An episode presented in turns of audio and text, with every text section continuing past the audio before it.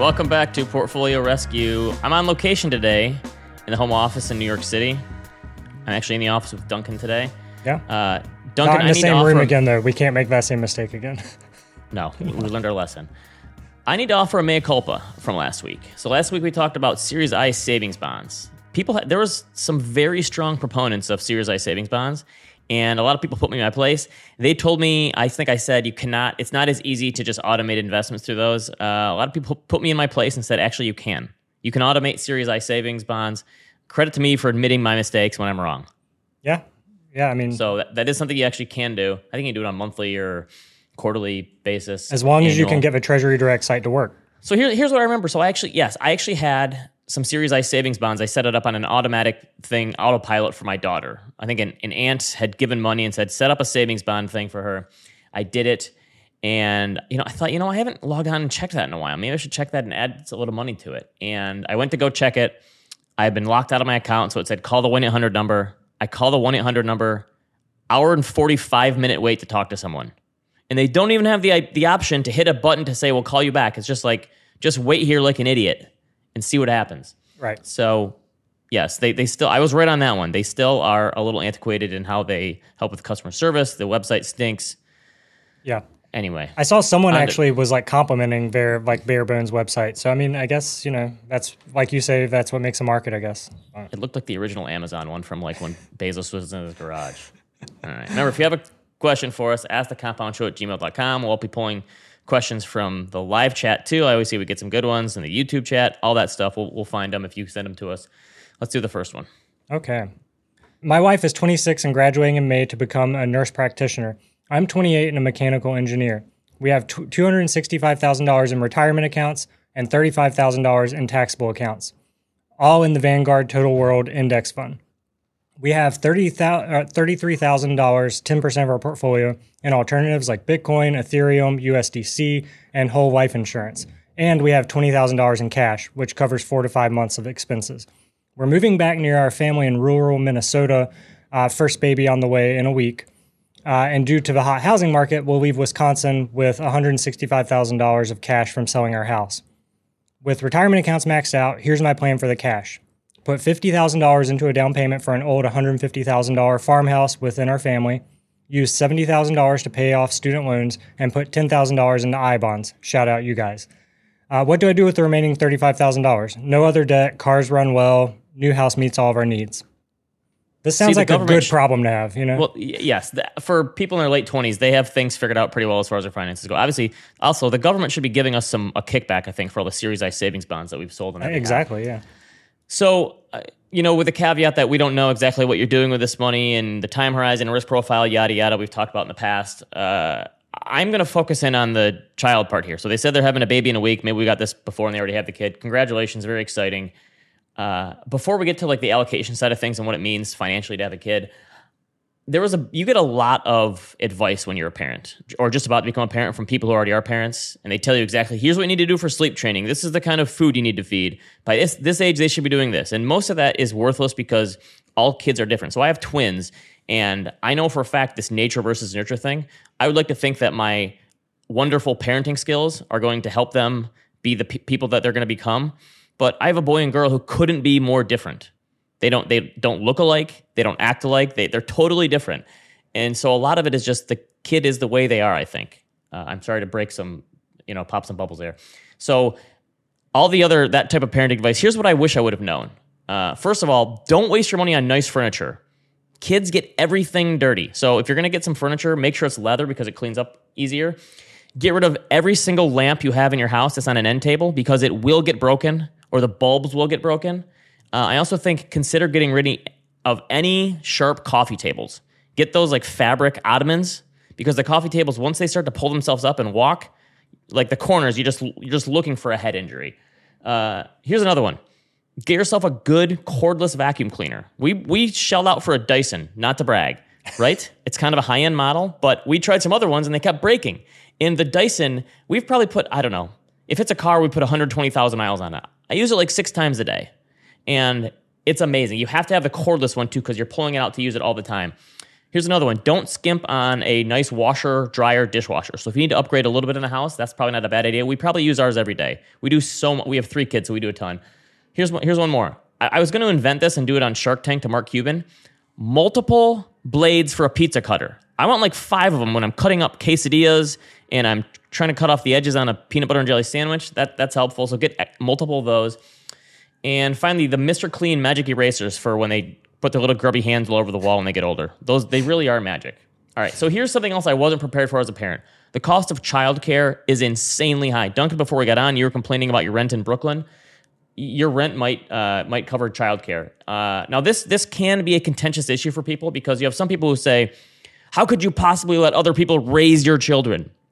Which is always an argument to me because you send your kids to school and they have teachers. Like, are the teachers raising them? Unless you homeschool you have, them until they go off to college. But then you have other people who say, "How could you give up your career for your children? What kind of example are you setting?" And so this is one of those things that you're not, you're never going to win. And it, it's, it's whatever you do. Like someone might judge you, but it's, it's totally a personal decision. We decided to. My wife wanted to keep working. She went down to part time, and we sent the kids to daycare.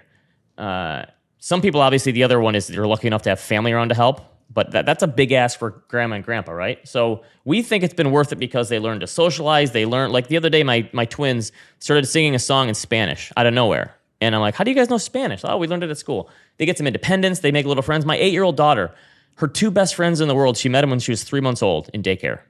And they're still best friends to this day. But it is very expensive. So I was doing my taxes.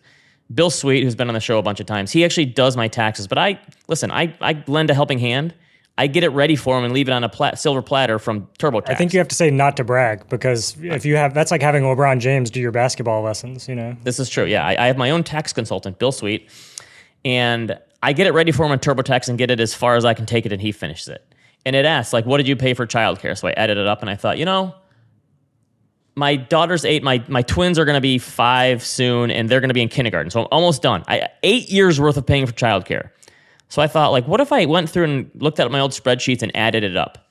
And so I go through and add up eight years of, of childcare. Now, obviously, it's, it's on and off a little bit from the pandemic. There was two years where we overlapped. We had three kids in it. And I, I, I, I kind of had an idea, but I, I figured out the number. It was huge. We basically put the kids through college. So we're in the trust tree here. I can tell the number to people. I think so. It was close to $170,000. Imagine if you put that in into ARK. and and we live in Michigan where like it could be worse in other states. So obviously, again, we had three kids. A lot of the time they were going full time, and so it, it worked out roughly like twenty thousand dollars a year. So we didn't have time. Like we didn't have eighteen years to prepare like you do for college to save in a five twenty nine plan. This was just kind of thrust upon us, and I knew it was going to be expensive and you know having three kids uh, don't tell my kids this having twins was not really in the in the plan. So having three was not really ever you know that was kind of a but it's so much more expensive than you know so obviously the, the trade-off being unless you have someone who can help and do it for free either someone's going to have to give up their income potentially in their career or you're going to have to pay for childcare. So either way it's going to be expensive. We, we had one friend who actually his wife worked on the weekends. He worked during the week. And they just never saw each other and they like trade it off. So it's it's it's not easy. So I, I would say this is on the the 2021 cost of childcare survey. They said 85% of parents they surveyed spend more than 10% of their household income, average being about 10 grand a year. And they said that's actually more expensive than the average annual in-state cost of college. So it costs more to send your child to daycare than it does. And it, there's a reason for that expense because they have to have a certain amount of teachers. Like if they're an infant, they need like I think one teacher for every three or four kids, and there, there's more teachers involved. It's all this stuff. Uh, but in, in the nine months leading up to having twins, I saved every extra cent I could to for childcare, and I wanted to have like at least one year's worth paid for, so we didn't have to worry about it at the time because I knew it was going to be expensive. I think I looked our our most expensive year we spent almost forty thousand dollars on childcare. It's just a huge like we literally put these kids insane. through college almost. So I would say my advice would be as you're having a kid, I don't know what your plans are going to be it's not a bad idea to give yourself a little bit of cushion if you don't have those plans worked out right now. Sounds like uh sounds like good advice. I have one follow up question. Can you use credit cards at least to get some points paying for all this child? Yes, I, I, did use credit cards to get points, okay. so that that helps a little bit. And again, it i'm not i'm not like asking people to feel sorry for me and complaining because i think it worked out and i think our kids like they they enjoy like they love going to school. On the weekends they'll be like when do we get to go back to school? They like they have little friends. They've learned a lot. I think it's been good for us and it's worked for us uh, to each their own is my kind of way of thinking about it but it is it's a it's a huge cost and probably a bigger cost than most people realize. Yeah. Yeah. No that's i, I think most people would definitely guess less than that but but yeah i've heard from other people and from friends about how expensive childcare is it's it's incredible all right let's do the next one okay so up next is it premature to panic about yield curve inversion what does the inversion actually mean I understand that it's more economical to lend for shorter periods of time, but what does it mean in the broader context of the economy? All right. So the risk reward relationship should look like this. Longer term bonds, bonds that mature over a longer time frame, call it 20 or 30 years, should have higher yields than shorter term bonds, call it 5 years or less. Just because there's more interest rate uncertainty, which means more volatility. So John, pull up this do chart on for this first one. These are the drawdowns for TLT, which is a 20 plus year treasury bond ETF, and IEI, which is a 3 to 7 year bond ETF. And TLT is down like 28% right now, whereas IEI is down more like 10. And the, the yields on these products are fairly similar these days, but the, the losses in long term bonds are way higher because volatility is way higher. So you think if you're going to accept that volatility, you want to be paid to take that risk. Now, bond yield, yield spreads are typically used to gauge the health of the economy. So let's say wider spreads indicate between long and short term bonds. So long term bonds are yielding way more than short term bonds. That's called an upward sloping yield curve. That would indicate a healthy economic prospects because you're thinking there's probably going to be more inflation and more growth in the future. That's what bond the bond market is telling you. Narrower spreads, whether it's flatter or inverted, indicates poor economic prospects, most likely lower growth and inflation because people aren't worried about long term, they're worried about it more short term. And so you can think of the yield curve as a way to gauge sentiment in the economy. Now, this as a signal is still relatively new. Campbell Harvey is a professor. I think he's at Duke now. He, he's yeah. credited with discovering this in his dissertation. I think Josh talked to him a couple years yeah, we've, ago. We've had him on twice. Just, okay, so he did he did his dissertation at University of Chicago back in 1986, and he he kind of discovered this signal. And so he said that people become worried about the economy. The 10 year treasury is like the benchmark. People think of this as like the safest bond in the world. People purchase this bond and that drives rates down and it brings other rates up and it kind of puts it all into so let's look at this the yield of the 210 spread so this is the 10 year treasury minus the 2 year treasury and you can see every time it, it hits that line or goes negative that just means that the, the 2 year is about to surpass the 10 year yield you can see the gray lines after it is is a recession uh, i think harvey actually used the 10 year and the 3 month t-bill yield but it's, it's pretty much the same thing as short term now, he did say, like in his dissertation, that the yield curve has to be sustained. This inversion has to be sustained for a full quarter, not, not just a couple of days. Um, so, and every time we've had a recession going back to like the 1960s, an inverted yield curve has preceded it. So, it's it's it's a pretty good signal. I don't know if you want to do the correlation causation thing where interest rates are predicting a recession or it's just it's happening because of that. Now, I do want to look at the other side of this because and and I know every time you do that, people say, "Oh, so you're saying it's different this time?" like, no, but the markets change. I'm saying markets evolve, and like maybe the Fed's involvement in the credit markets has changed things. Maybe it means people think the Fed is going to keep raising rates because they say they're going to keep raising rates, but people don't really expect inflation to be a problem in the long term. So the short term yields are coming up a lot. Uh, I, I, the only thing I really know is that interest rates are really screwed up right now. So I don't know if it's going to cause a recession or not. The thing is, if even if it does, let's look at the lag. John, throw up this first table. This shows like the start of a yield curve inversion and then the start of a recession. You can see it's an average of like call it 16 or 17 months. It's when it happens. And then let's put the next table up just to show the stock market correction. You can see there's a lag for stock market corrections too. Sometimes it happens pretty quick. Sometimes it takes a while to happen. I don't know if I'd use this data to say, all right, well, we have free and clear for 16 months because people know things now, and maybe it'll happen faster, or maybe it won't happen at all. So uh, it is a pretty good signal that people are worried in some context. It, it, doesn't make sense. Like that relationship is screwed up right now. Does that mean we're for sure going to go into a recession? I would never say 0% or 100% about anything, but it, I think it does say that credit markets are pretty screwed up right now. That's about as far as I'll take it. Yeah, with a lot of this stuff, you guys have talked about this before, but it's it's kind of what uh, people make of it too, right? If everyone thinks that it's going to cause a certain result, then they can make it have that result. I do right? wonder that, yeah. but yeah, people people say, but look at the track record; it's predicted every. So you got to give it the benefit of the doubt, I guess. But with the caveat that the Fed has really stepped in more than they were in the past in these things, and maybe that screws things up. I don't know. We'll find out. All right, let's do one more. Okay. So, uh, up next, my question comes from a discussion I had with an older coworker about his thoughts on risk. Since IRA funds are considered more valuable than funds in a taxable account, generally speaking, most people think they should take less risk with them because you don't want to mess those decisions up. Uh, my coworker had the opposite thought and said that he viewed those funds as the longest term funds he had, so he takes a small portion, not the whole portfolio, and swings for the fences every once in a while. Uh, he doesn't check those accounts nearly as often as his taxable ones, so he's not as tempted to sell out if it goes south. It got me thinking is this actually the right way to think about funds in IRA uh, or Roth IRA accounts?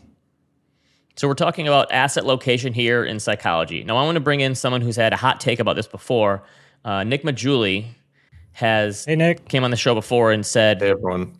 don't max out your 401k. That was Nick's hot take before for asset location because it gives you more flexibility.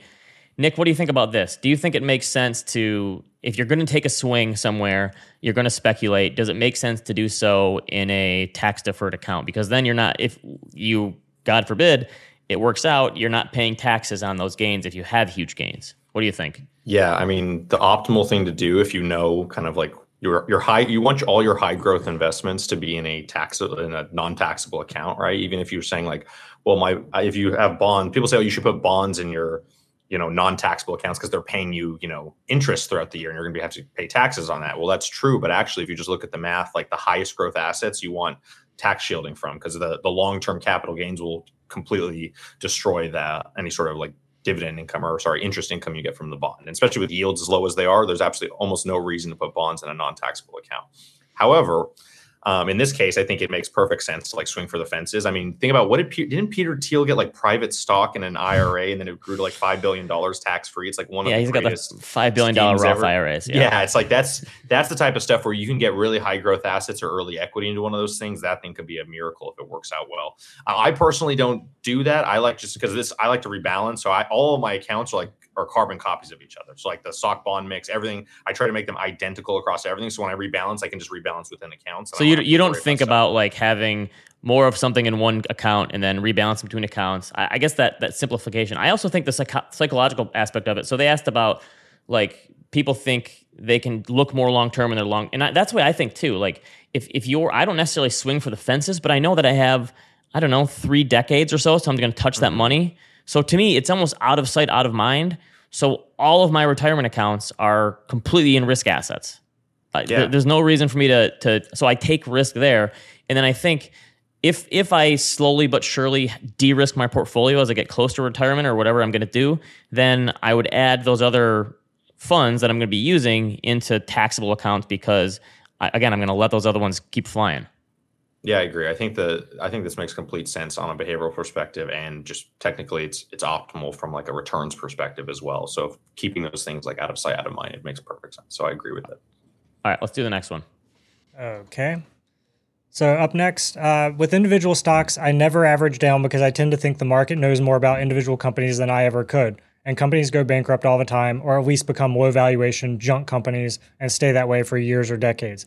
However, with ETFs, especially index diversified ones, I feel like averaging down is often a great move in the long term. I'd like to think that a well constructed equity index isn't going to zero unless the world collapses, and we'd have a lot more to worry about than our P&L in that case. Am I missing something? Nick, we set it up for you perfectly here. I got a copy right here. Nick's new book. Just keep mine. Before we set up here, I want, I want to talk about like the individual stock side of things. So I look, Nick, have you read the Geoffrey West book Scale before? Oh, Quote it. I'm ready. I already know exactly what you're because I've I've quoted I think in the book, but I already kind of know the Okay, the yeah. You, so I think I yeah. So his his stat was like twenty nine thousand companies in the stock market from nineteen fifty to two thousand nine. Eighty percent of them were gone by two thousand nine from bank buyouts or bankruptcies or mergers. Uh, he's saying fewer than five percent of companies in the stock market remain over thirty year periods. And the estimated half life of U.S. public companies is 10 and a half years, meaning half of all companies that go public in any given year will be gone in 10 and a half years. So Yeah. that this line of thinking, it's antithetical to Warren Buffett and, and that sort of thing of like buying a stock when it's on sale. But I think for individual companies, if, if you're not really sure that you have these concentrated companies that, that you're as sure about as Mr. Buffett is, then yeah, the individual stock side of things, a lot of them just don't come back. Yeah, so I mean, I think the the West stat about like half of you know half of all public companies are gone every ten years. Just think every ten years, like half the companies are gone. It's a brand new half, and then another half, right? That just keeps happening, and then so that's why you have very few companies that make it fifty years. I think the other thing that's too, I think I put it in the book was like, you know, in uh, by the end of 2020, there was not a single company still in the Dow Jones Industrial Average that was in there 100 years prior. I think GE wow. was the last one, and they had just fallen out. Right?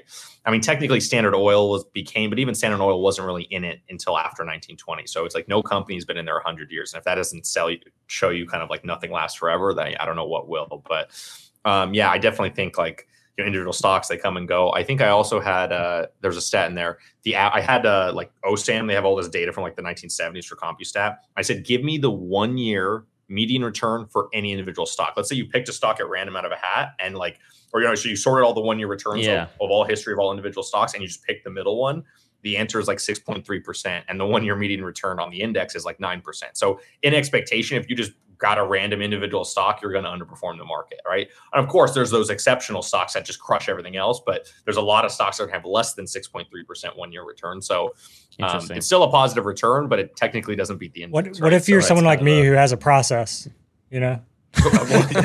some I'm saying for some people it works, but like I mean, there's some studies that working. show you know only 10 percent of people have skill, right? But I think this I, this idea of like thinking more in terms of momentum for individual stocks, but value for indexes makes sense. So he he's asked this this question is asking, and, and I agree. Like an index is not going to go to zero, and if it does, then I don't know, aliens attacked or something. But I think if aliens attacked, it would actually be positive for the market because there'd be huge infrastructure spending. But let, let's say there is a, a, case where like the whole stock market just like that's that is when you buy. That's the whole point of your book right? Is like especially if you're young and you're a net saver over any period five ten year plus years and indexes are falling like you want them to fall because you get you get to buy at lower valuations and higher dividend yields and lower prices. That's a good thing. Yeah assuming assuming there's a recovery and the world's not coming to an end i agree. Um, I think the other thing to think about here is like, yes, the index, the index is never the same. Like when we look at this S&P 500 over time, we think that's like the same 500 companies. It's obviously not because of just what we said with scale, right? With Geoffrey West stuff. But like because they're always changing the companies in there, you can it looks like that thing's going up forever, but really these companies coming in and out. So really, you are a momentum investor. If you own the S P 500, yeah. you know index, you're a momentum investor without realizing it, and that's fine. I don't think there's anything wrong with that, but I'm going to write a post on this to say like, hey, it's very different owning a stock versus owning an index, and why and why it's different. You really think about kind of what that means. Well, and if if you look at the market today you saw yesterday netflix was down like 30 or 40% yep. in a day there's all these stocks getting killed and the s&p is down like five or six percent. It's it's not down very much at all, and that's like that's what else you get is just diversification is like. I, it, it, felt it feels like it hasn't mattered for a while because everyone wanted to just own. I just want to own tech stocks, but now I feel like the last two years diversification is finally showing through, and that's the great thing about the S and P as well is that we're showing even when these big tech stocks fall, other stocks come up and pick up the slack. It doesn't always work like that, but sometimes that diversification is the best part of it too. Yeah, completely agree with that. Okay. Uh, so again, check out Nick's book. Just keep buying. He's been on a book tour, big time. Yeah, are you, 30, are you over 30 yeah i think this is like my 33rd podcast. Oh, you, you answered it. you answered it. I did a poll uh, in the in the chat of if you'd been on more or less than 20 podcasts recently. And uh, so oh, yeah definitely okay. definitely yeah. over it sounds like. All right so best and worst part about writing a book. Final question here. Uh I think the best part for me was just kind of like organizing my thoughts. It's like, what's your invest? It's like my investment philosophy, like an introduction investment philosophy. That was kind of the best part. Um, worst part, I think, is just like the whole like there's a supply chain thing and like there's just a lot of stuff that's happening in the world and like kind of dealing with all that and like uh it's like I wanted I originally wanted out by Christmas last year. I was like, oh, it'll be a great Christmas gift. Didn't happen, and then we had to push it, and then supply chain pushed it further. So I think that was think, the only part, and it's it was out of our control. It's not my publisher's fault. It's no one's fault. It's just things you can't yeah, control. That, that so, is tough when when yeah. you have the book totally done and there's no more edits yeah. that time and the time it actually gets to people is, is a lot longer than people think. So that yeah, that it was is, done last July, right? And then yeah. the other thing too. So the worst, the, actually the worst part for me was so in there I'm talking about inflation a little bit, but remember all the data I had for the book ends in you know end of 2020 and inflation was still low. So I'm saying like, hey, historically inflation's been low and now it's 8.5 percent. People are reading this like this guy's an idiot. Like, well, I didn't know it was going to go to 8.5. Like, I obviously don't know, and I still think it's timeless regardless. But I'm saying like, hey, inflation's historically been low. Of course, it can go up again. I talk about how to hedge against inflation, all that, but like I just look stupid because like the data I had at the time when I was writing this is not the data that's people Well, are reading now, right? Because there's like a huge lag, right? That So just it's means in 10 years you can do second edition and update the yeah, numbers. exactly, and add that. Yeah, Perfect. exactly. You always got to leave Gotcha. room for a sequel. Yeah. There you go. All right. Um, thanks to Nick for coming on. Check out the new threads we got. Duncan just updated the compound store. I got a new T-shirt today. Very nice, high quality. I love it. We, we just got some uh, portfolio rescue towels in the office. I think they look like we have flags, so you can now? hang them didn't up. even Yeah, we did. Oh my god. yeah. We got we got uh, blue and red portfolio rescue towels. Got one, Duncan? Pretty sweet, actually. They're very nice. The high high quality. I like them. I'm gonna buy those some of those for the uh, I need to for the lake this summer. Yeah. Can't wait. 'em up. So check out idon'tshop.com. We also have the Ben doesn't drink coffee mug. I think it's called there, Yep. right? That's always there. Keep those comments and questions coming. Remember, pick up a copy of Nick's book, Amazon, anywhere you can find it. Just keep buying. Have a question, ask the compound show at gmail.com, and we'll be answering your questions again next week. See you then. See ya.